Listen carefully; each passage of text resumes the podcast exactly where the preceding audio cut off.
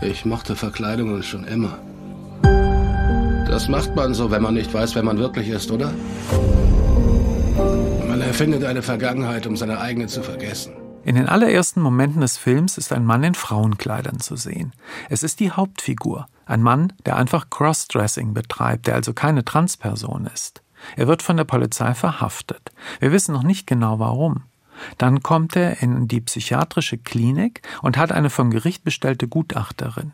In den Gesprächen mit dieser Gutachterin wird dann im Rückblick allmählich die Geschichte dieses Mannes Kapitel für Kapitel, chronologisch und etwas schematisch erzählt. Hunde spielen die Hauptrolle in diesem Film. Es sind viele Hunde und es geht dann um einen Mann, der seit seiner Kindheit mit Hunden zusammenlebt. Das wird dann im Laufe des Films genau erklärt. Du liebst Hunde, hm? Mehr als deine eigene Familie. Genau. Du liebst Hunde, du kleines Stück Scheiße! Hier!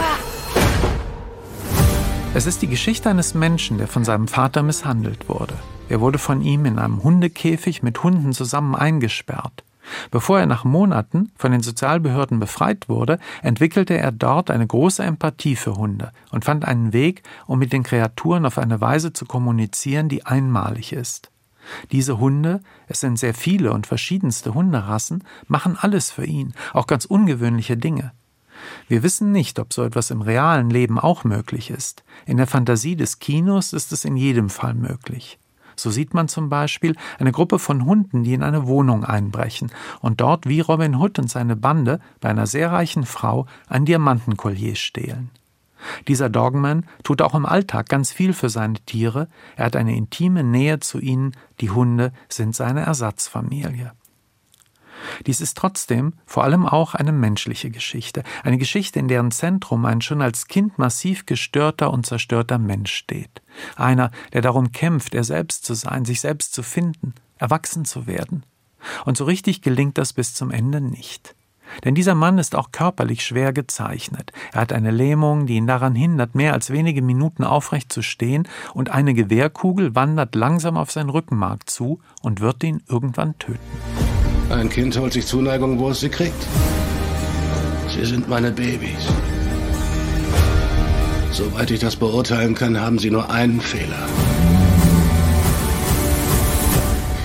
Sie vertrauen Menschen. Caleb Laundry Jones spielt diesen von den Misshandlungen gezeichneten, mittlerweile erwachsenen, aber meist im Rollstuhl sitzenden Dogman zwischen Humanität und Wahnsinn. Wer die Bilder sieht, kann vermuten, dass Todd Phillips grandios erfolgreicher Joker ein Einfluss auf diesen Film gewesen sein muss. Die düstere Atmosphäre, die psychopathisch anmutende Gewalt und nicht zuletzt eine zeitweise sehr stark geschminkte Titelfigur mit traumatischer Jugend sind Hinweise darauf. Dogman ist ein Film, der schon allein für den Regisseur Luc Besson sehr, sehr ungewöhnlich ist. Denn Besson ist eigentlich jemand, der immer für Adrenalinkino steht.